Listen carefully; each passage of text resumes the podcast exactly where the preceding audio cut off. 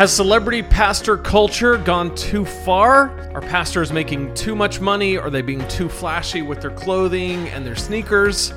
Is it not any of our business? How are we to think about this? And what effect do celebrity pastors have on you and me?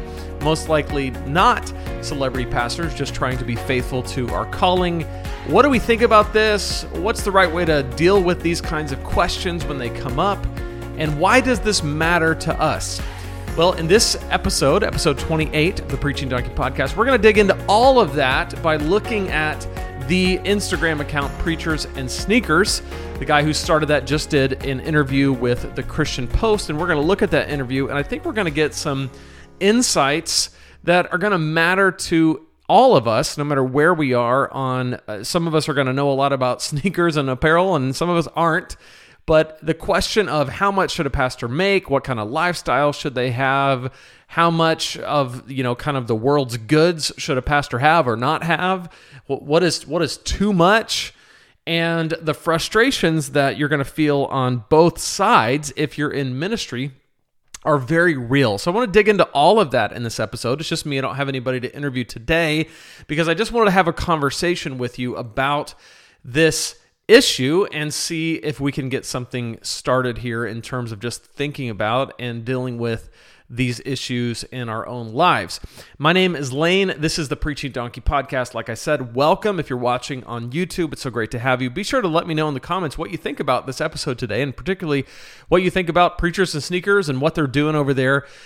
Be sure to like this channel, subscribe to it. Also, if you are listening on Apple Podcasts, Spotify, iHeartRadio, Pandora, anywhere, awesome to have you listening. Thank you so much. And be sure to go over to Apple Podcasts, leave a five star review. If it's not five star, don't worry about it. Don't bother. But for real, when you leave a review, it helps people find the show and it helps more people more pastors and more preachers get access to what we're doing here and the helpful resources that we're making every single week. Most of the time at Preaching Donkey, we're talking about tactics and strategies connected to preaching, sermon prep, sermon delivery, church leadership, things like that. So I want to give you a gift that is along those lines, and is my it is my uh, 21 day guide to creating killer sermons. You can pick that up at preachingdonkey.com slash 21 days. It's a three week, three step process that will walk you through how to create and deliver a message that captivates and inspires your listeners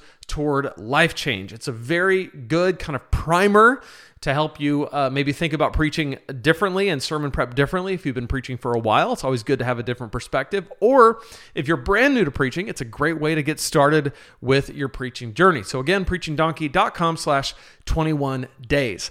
So let's dig in. The Christian Post article that we're going to look at today says Preachers in Sneakers creator says American churchgoers have demanded celebrity pastor culture. It's an interesting title that American churchgoers uh, and the consumerism of American churchgoers have demanded it's like we asked for this you know we wanted it we we said give us celebrities in every area athletics music film and church, right? It's like we need a celebrity to look at. That's kind of his idea. They say Preachers and Sneakers founder Ben Kirby never conceived that a casual social media post about celebrity pastors' high priced sneakers would become a global phenomenon.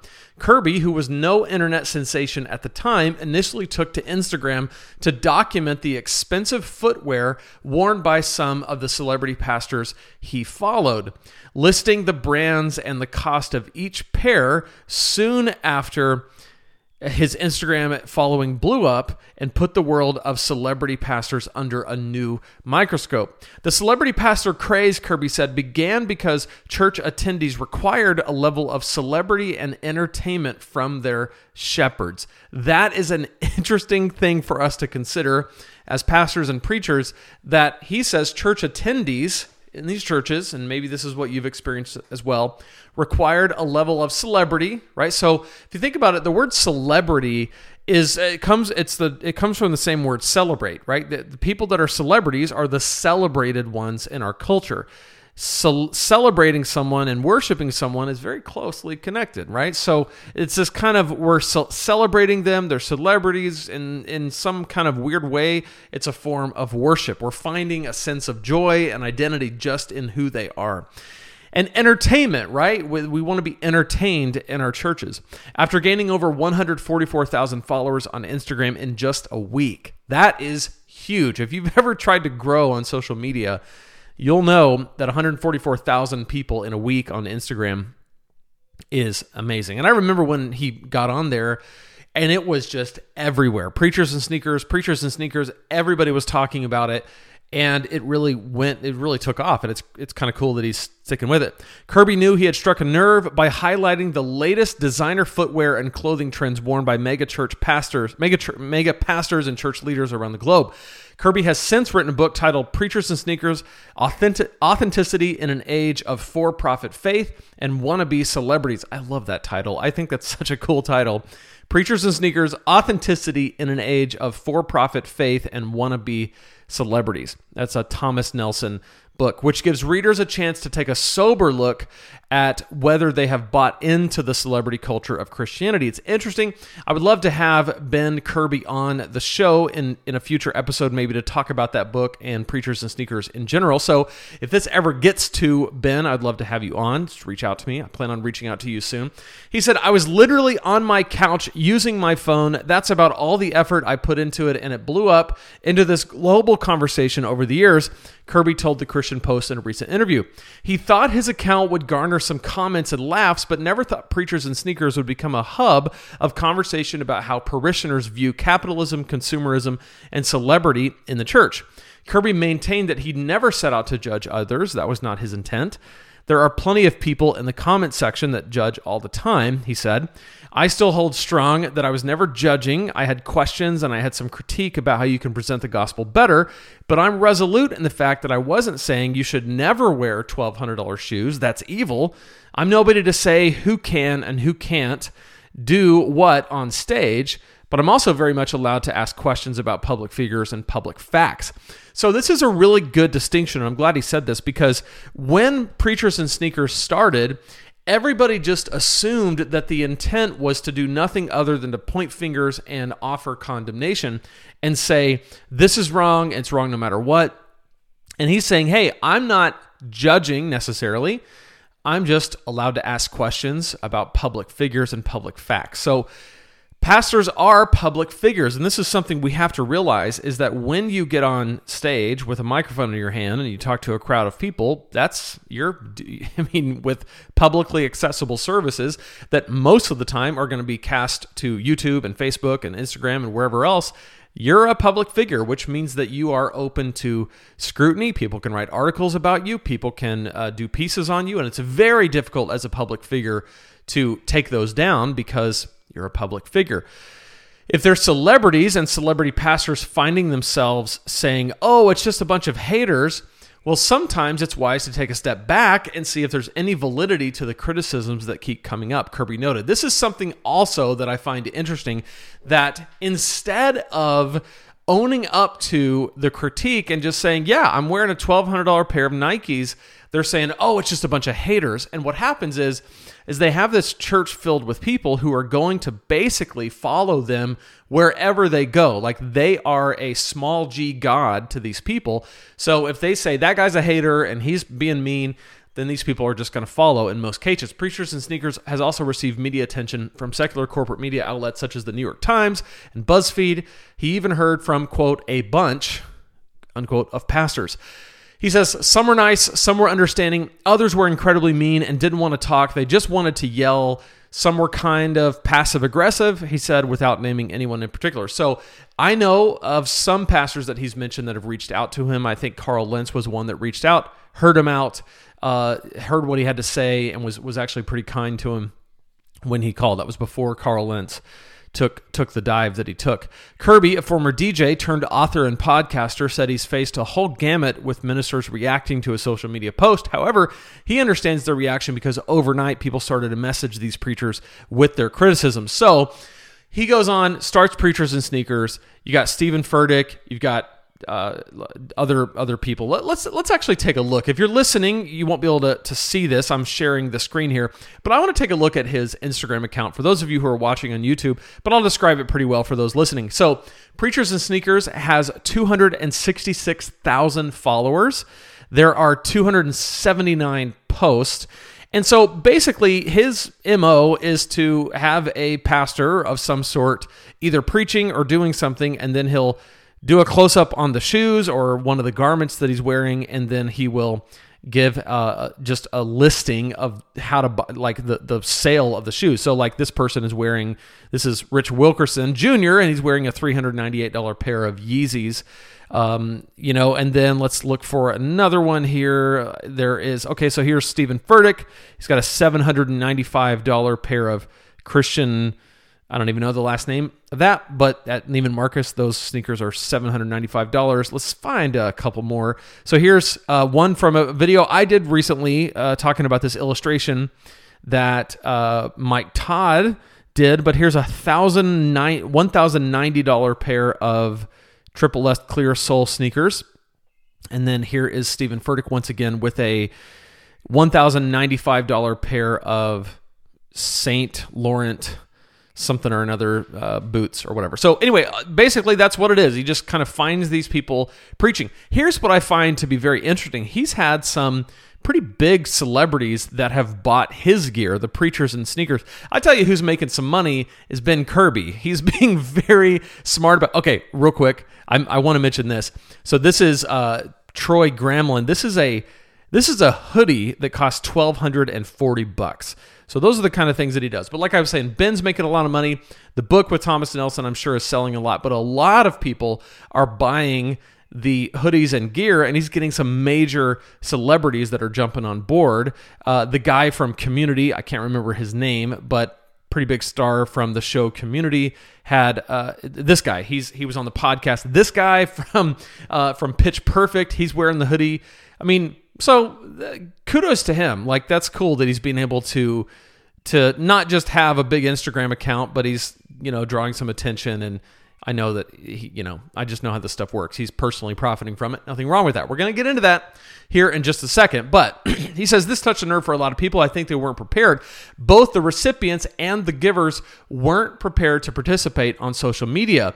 He explained, for whatever reason, my showing the world that certain sneakers were worth $1,000 made everyone lose their mind and it forced people to contend with how do I feel about this guy wearing $1,500 sneakers?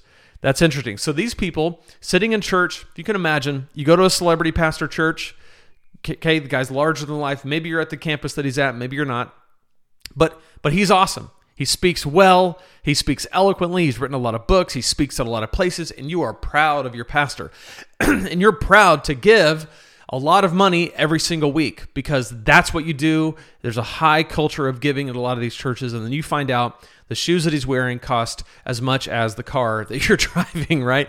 It can be a little bit disheartening to the average person who is just sitting in the in the seat being inspired every week for them to contend with that. Now, whether it's okay for that pastor to wear $1500 speakers, we're going to get to that uh, sneakers, we're going to get to that here in just a second. But I'm just trying to get into the mind of where these people were coming from. They go to this celebrity pastor's account, the the the preachers and sneakers thing, and they go, "Oh my gosh, this guy's wearing a $1500 pair of shoes and a $1200 hoodie." This is nuts. His outfit cost as much as my car. For some, it made uh, it made people mean. For some, it made them question, and others, it made them feel happy for these guys and girls that they're so blessed. It ran the full range. So you also have, he says, on the other side, people who love their pastor and say, "Hey, you know what? If they're doing really well and they can afford a $40,000 outfit, then gosh, I'm so glad that they are so blessed. Preachers and Sneakers explores the various sides of the debate on the fame that comes with being a spiritual leader. When asked if American Christianity plays a role in the celebrity culture seen in some churches, Kirby said it exists more so in Western Christianity. A big part of it is that people are attending church are demanding this kind of treatment or entertainment or setting, he, he maintained. It makes sense since we're so obsessed with celebrities in general and our image and comfort and entertainment that it would trickle down into the way a lot of us conduct our faith. And I think That is a huge, insightful point that this is not unique to church, right? It's not like we had no celebrities in the culture and all of a sudden we have all these celebrities in the church. No, we have all these celebrities in the culture, and eventually this began to be something that happened in our church, and we have people that have been conditioned to want to shower their affection and attention and adoration and be kind of team whatever, right? I'm I'm on team whatever pastor. I go to team whatever pastor's church and and this results in a lot of celebrity culture. I do think he says that it's time to take a step back and look at the overall macro look at the church and say, "Hey, are we spending too much time and effort and money on things that don't matter? Are we elevating people to a point where they're always going to disappoint us or always going to let us down. Hopefully, we can refocus on what matters, and that's following Jesus. He continued. Okay, so this is the point that I've made so many times when I've covered these issues with celebrity pastors, and that is this question Are we elevating people to a point where they're always going to disappoint us or always let us down? This always happens, and this is why. Even if you're not a celebrity pastor, even if you're watching this going or listening to this saying, this doesn't apply to me because I can't afford a $1,500 pair of sneakers and I don't have a massive church and I'm not a celebrity. Here's the point every pastor runs the risk of being elevated to the point where you're just going to disappoint. This is why I have always, all throughout my ministry, anytime I felt like we were gaining a culture in our church where the pastors were put on a pedestal and we were seen as more spiritual or more godly or more whatever, I would always be quick to say, tear that pedestal down because I am not your Savior. I did not go to a cross for you. I did not die for you. I did not rise again for you. I am just a spokesperson for the one who did. So if your if your faith is in me, I'm not your savior. I'm going to let you down and you're going to be very disappointed, right?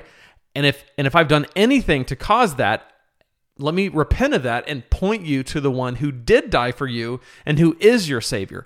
The problem with celebrity pastor culture is that people miss the savior for the person who's standing in front of them. And I'm not saying that just because he gets into this here in a second where some people are just really talented they're excellent communicators. They can't help but attract a massive crowd, and that's okay.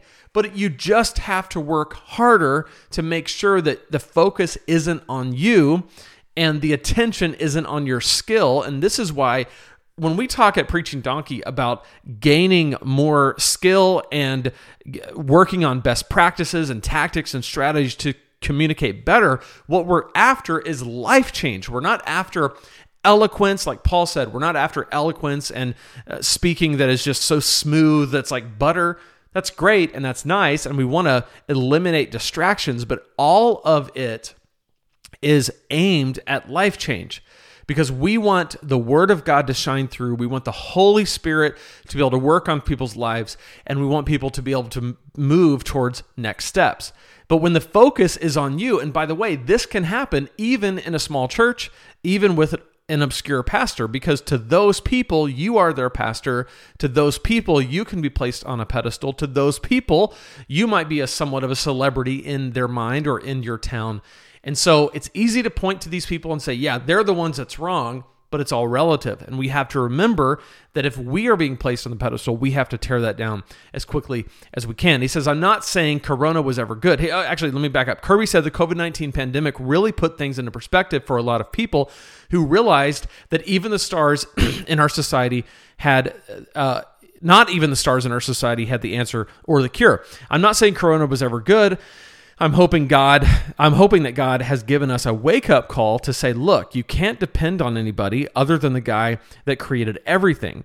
He insisted, I'm not an idiot. I'm, I'm, I, he says, I'm an idiot. I'm a perfect, I'm an imperfect dude, but I just want to point people to maybe reconsider what they value and audit their own lives online and personal image. And so he's I think he's calling on church people but also pastors to say what do you value and what is your faith in? Is it in the guy holding the Bible on the stage or is it in God who created everything?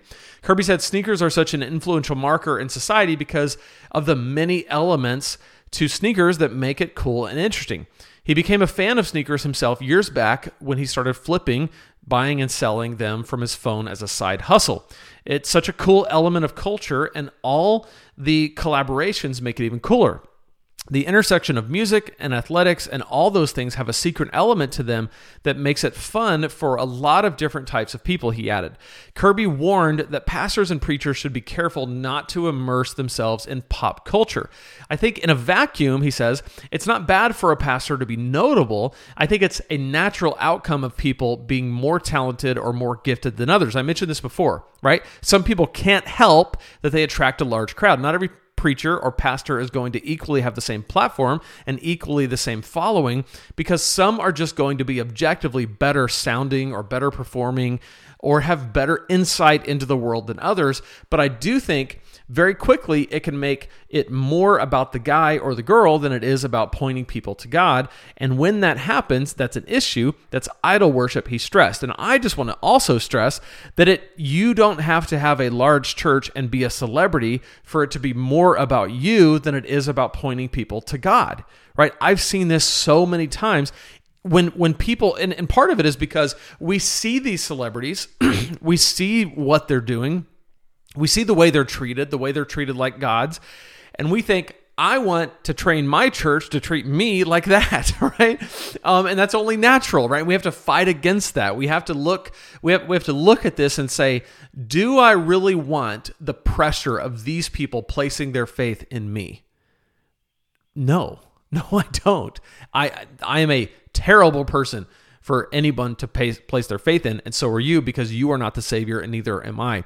That's putting these guys and girls in a lose lose position, he says, because now they have to fight against people thinking they are awesome and also, they they have to now fight not to ruin this massive platform that they developed by a moral failure or saying something on the internet. It just puts the ministry at a much higher risk when you're saying, "Hey, this guy is the best communicator of our generation." I have been guilty of saying that. I have been guilty of thinking that. There are pastors that have influenced me, and this is me talking now. I'm not quoting. I have been so guilty of looking at pastors and saying, "Man, this guy is just." So good. He's probably the best communicator alive today. And honestly, that is a lot of pressure to put on someone. That's a lot of, of, of emphasis on a human being's gift. And instead of putting the emphasis on the Holy Spirit's work and God's work in their lives. So I think what he's saying is exactly right, right? We're putting them in a lose lose position because now they have to fight against people thinking they're awesome. And also they have to now fight not to ruin this massive platform that they developed by a moral failure or saying something on the internet. Now, well, now when he does, he says this guy's the best communicator of our generation. Well, now when he does inevitably screw up in some way that has a devastating effect on his or her ministry, and the overall outlook on Christianity, it allows other people to point to why they hate Christianity because it's another dude that's sleeping around or that's embezzling funds. The passionate Christ follower described those deeds as being a bad witness to the world. He says, Even for me, I've got a big platform and I'm writing a book. I have to fight against making much to do about myself, too. He admitted, I don't want publicity. I really don't think that I'm special or anything, but also it naturally feels good for people to be like, oh, you're so funny. I like how you write these things on Instagram. He is funny. I do like his Instagram posts. I mean, I think that's part of the reason why he blew up so fast is because it was lighthearted. It was fun. It wasn't like, look at these evil pastors wearing their terrible shoes. It was kind of poking fun at them. And I think it kind of, a little bit of uh, maybe a form of speaking truth to power, a little bit of uh, satire, which kind of takes the air out of the sails of, of, of certain people. So I think that connects with people. It's like you have these big, powerful, larger than life, really wealthy pastors. And he's saying, hey, look at the shoes they're wearing. And people appreciate that. But also, if I'm not careful, he says it very quickly can become an idol, building up my ego, which none of us are that special. We're all fallen sinners. So he's got a good, you know, grip on who he is. The celebrity culture, he says, I think a lot of it is caused by us, the followers, or the people that are attending these places, he stressed. Because if it weren't, these guys and girls wouldn't be celebrities. But since they are, I think it behooves them to really fight against making much of themselves and trying to make more of Jesus. Pop star Justin Bieber also recently weighed in on celebrity pastor culture and criticized those who use their Christian platforms to boost their own fame. The young star stressed that every human being, regardless of their social status, has the same access to God.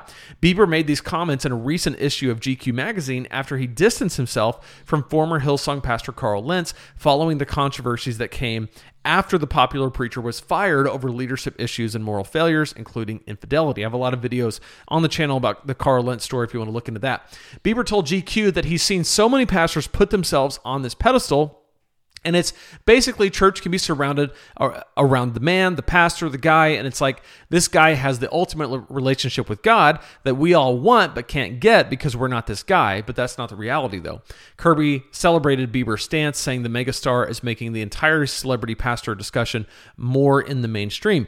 Even Bieber, he says, who basically made these guys famous, is now saying, hey, this probably is an issue to make people famous. It's ironic that the most famous person in the world is commenting on fame, Kirby said, but also hopefully if Bieber fans see him saying, hey, this seems like an issue to make celebrities out of pastors, I hope something good comes from him saying that. I'm not sure how much more God's going to put in your face to say, look, the celebrity thing is not working.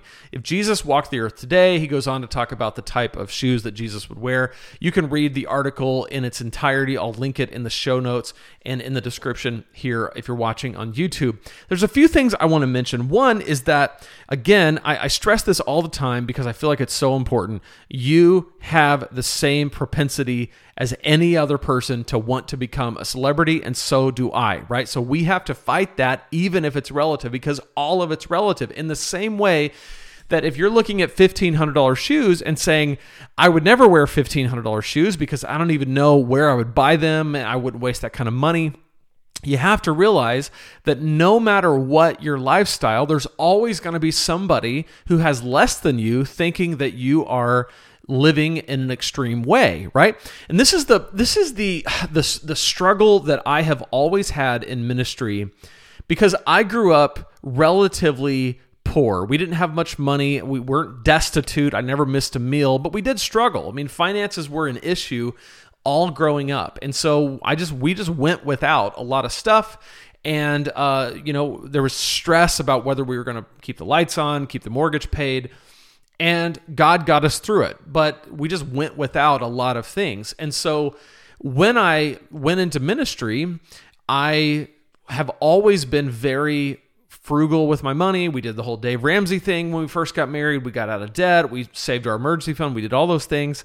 And I remember at one point in my ministry, this was probably at this point, maybe 10 years ago, had a actually it was less than 10 years ago because we had kids. It was maybe five years ago but had some kids and we were struggling not making a ton of money um, just grinding it out at the church.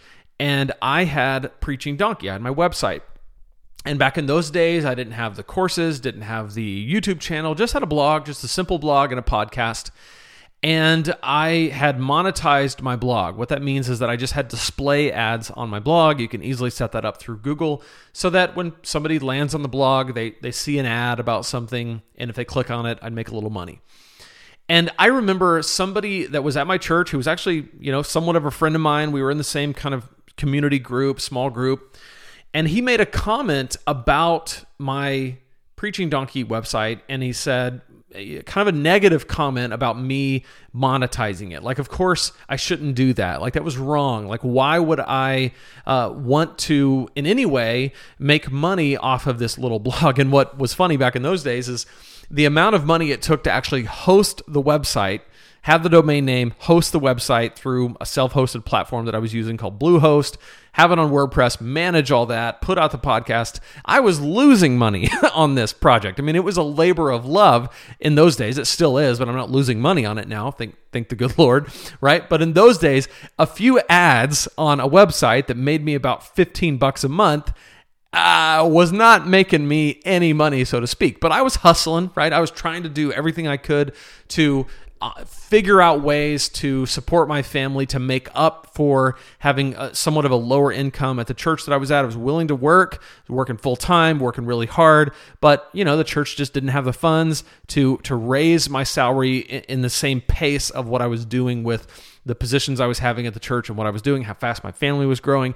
So all these stresses were kind of coming around, and I was trying to do anything I could to make some money eh, wherever else I could. And to have someone kind of throw stones at that and say, oh, you shouldn't do that. I mean, it came across to me like, well, because you're a pastor, you just need to struggle right? So that's the other side of this. And that offended me. Honestly, I was mad about it because I felt like if I had said, "Hey guys, um, I'm really struggling right now, so I'm delivering pizzas at night to you know try to make ends meet. So I'm you know I'm working all day at the church, going home, having dinner really quick, hugging my kids, and I'm doing a night shift at Pizza Hut delivering pizzas, and so that's what I'm doing. It would be like, "Hey, good job, man, way to go, way to way to support your family, way to be there for them." It, it would it would just be, "Hey, that's awesome," you know, and I would work myself to the bone, and that would be noble. But me trying to do it in a somewhat more passive way, somewhat more creative way to do it online, well, that's not okay, right? Because there's a limit to what you can make and there's a limit to the kind of lifestyle you can have. And if you want to have what we have, well, you shouldn't have that. And by the way, none of these people were destitute. This was a very wealthy area. It's part of the reason why we struggle is because the cost of living was so high in that area, in the DC area, that it made it difficult for you to live on a pastor's salary with a family. It was just tough, right? So that bothered me. And I think in some ways, most pastors are not celebrities. Most pastors don't wear $1,500 sneakers, but they do deal with the pressure of, well, I don't know if you should buy a new car. Should you buy a new car? I don't know if you should have a house that big. Should your house be that big? I don't know if you should go on that vacation. I mean, should you go to an all inclusive resort? Is that really the best way to spend God's money? And, and this is a pressure that a lot of pastors can feel where we feel like we already live in a fishbowl, right? There's already all this pressure on our family, on our spouses, on our kids. And so if we do anything that's just a little bit kind of uh, like letting us enjoy the blessing of of people maybe being generous towards us or maybe we saved up and we took a vacation, or maybe we're tired of driving an old worn out car, so we bought something more reliable and more safe only to have people, some people, not everybody, but some people point at that and say, How dare you? You shouldn't live that way. So there is a balance. And if you're not a pastor, it's so easy to look at the lifestyle of pastors and just carte blanche say, Well, they shouldn't, right? No pastor should ever drive a XYZ vehicle. And this is something that I find to be very interesting. If you drove a Honda Accord, no one's going to say a word about it. But if you drove a, this is a better example. If you drove a Toyota Camry, no one would say a word. You're like, okay, cool. It's a Toyota Camry. It's a nice little family sedan, whatever. But if you drove a Lexus ES 460, which is basically Lexus IS 350, let's say, is basically the Camry, right? Lexus is owned by Toyota. It's Toyota's luxury brand. So the Lexus IS 350 is basically the Camry, but cooler, right? A little bit more expensive. So it's the same exact car with different badging and a little bit more features. And it would be, well, that's excessive, right? Because it's $10,000 more expensive and it has the L on it instead of the little Toyota thing. And so that's not okay because a pastor should drive a general car and not a luxury car. And these are the kind of things that kind of get silly when you think about it that way because as a pastor, there's a lot of stresses on your life, right?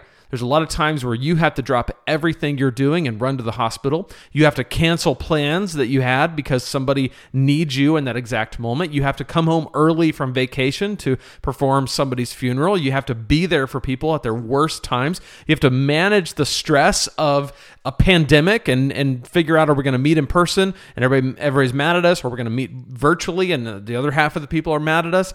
All of these things are on you and at the same time you better not have a big lifestyle because then it's going to be uh, it's going to be bad for you. And we get to be the judge of whether your lifestyle is where it's supposed to be or where it's not So it's easy when it's extreme examples, right? $1,500 sneakers. But there are people looking at you wearing your $40 Nikes that you got at TJ Maxx and they're saying, well, he's wearing Nikes, no matter how, uh, who knows how much he paid for that, right? There's people looking at you maybe because you own land that was donated to you or you inherited it from your family and they're saying, well, he's got 50 acres out in whatever. Who knows how much that cost, right? So there are people that are judging you. There are people that are judging me for things that if we had time to explain, we would say, hey, listen, uh, there's a story to this, right? This was given to me, or this was, you know, relative to what I make, or, you know, I have wealth from something else. So these are all things that I think we need to take into account and have grace for ourselves and for each other. And as pastors, we have to understand that we have to live in this tension between living above reproach, right? Paul laid out the requirements of being a pastor, and it's basically that the pastor is above reproach. And then here's, here's all the ways why, and he gives specifics.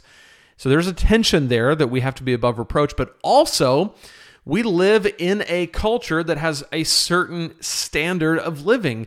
And it's okay to be at or maybe even slightly above that standard of giving because there's all kinds of variables, right? Maybe you have income streams coming in because you've invested well, or maybe you do real estate on the side, or maybe you're bivocational and you do really well in your other income and you just happen to work for the church as well.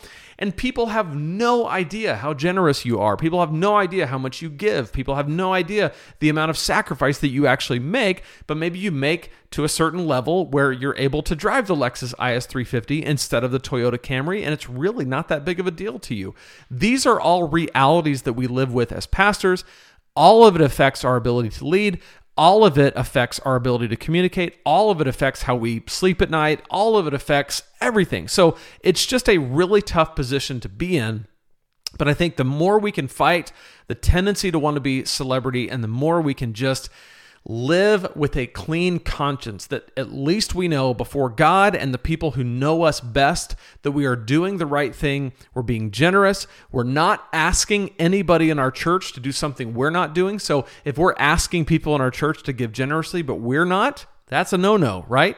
If we're asking people in our church to sacrifice, but we're not willing to, that doesn't work either. But if all of these things are in place, then we just have to move forward with confidence and say, listen, I am living out my calling in this world. I'm being faithful to my family, faithful to God, and I'm letting the chips fall where they might. People are going to judge. Some people are going to think we're not driving a nice enough car. They're going to some people if if you live below the standard of living in your community, there's going to be people who are going to say, I can't relate to this guy. I can't relate to this girl because they don't live up to the standard that I live up to. There's going to be other people who say, "Wow, he's got this, he's got that. I can't I don't I don't relate to him. He's too he's too rich for my for my blood." These are all critiques that we're going to have and we have to live in that tension. So I'm praying for wisdom, right? Praying for wisdom for myself. I'm praying for wisdom for you as you lead your church, as you preach, as as you uh, live out in the community and people are going to make judgments and decisions and characterizations of you i'm praying for wisdom for you. I'm praying for grace from your people. And i'm praying that even in the midst of all of this tension that somehow you can rise above. Somehow you can just say you know what? I, god has called me. It's kind of like when nehemiah was building the wall and they said, Hey, can you help us with this? Can you help us with that? And he says, No, I'm doing great work and I cannot come down. I might get criticized. I might get maligned. There might be people who misunderstand me, which I, for one, cannot stand. I hate when people misunderstand me. I want to be understood, but sometimes I have to let that go. And maybe that's where you are in all of this. I'm not sure where this hits you, but maybe for you, the best thing you can do is to have a clean conscience, live with integrity, and let the criticisms fall, let them go where they might. That's what I've got for you today. Thank you so much for joining. This is the Preaching Donkey podcast. My name is Lane Sebring. Thanks so much for being here. See you next week. Got some great shows coming up for you. Until then, remember if God can speak through a donkey, he can speak through you, and he can speak through me. We'll see you next time here at the Preaching Donkey podcast.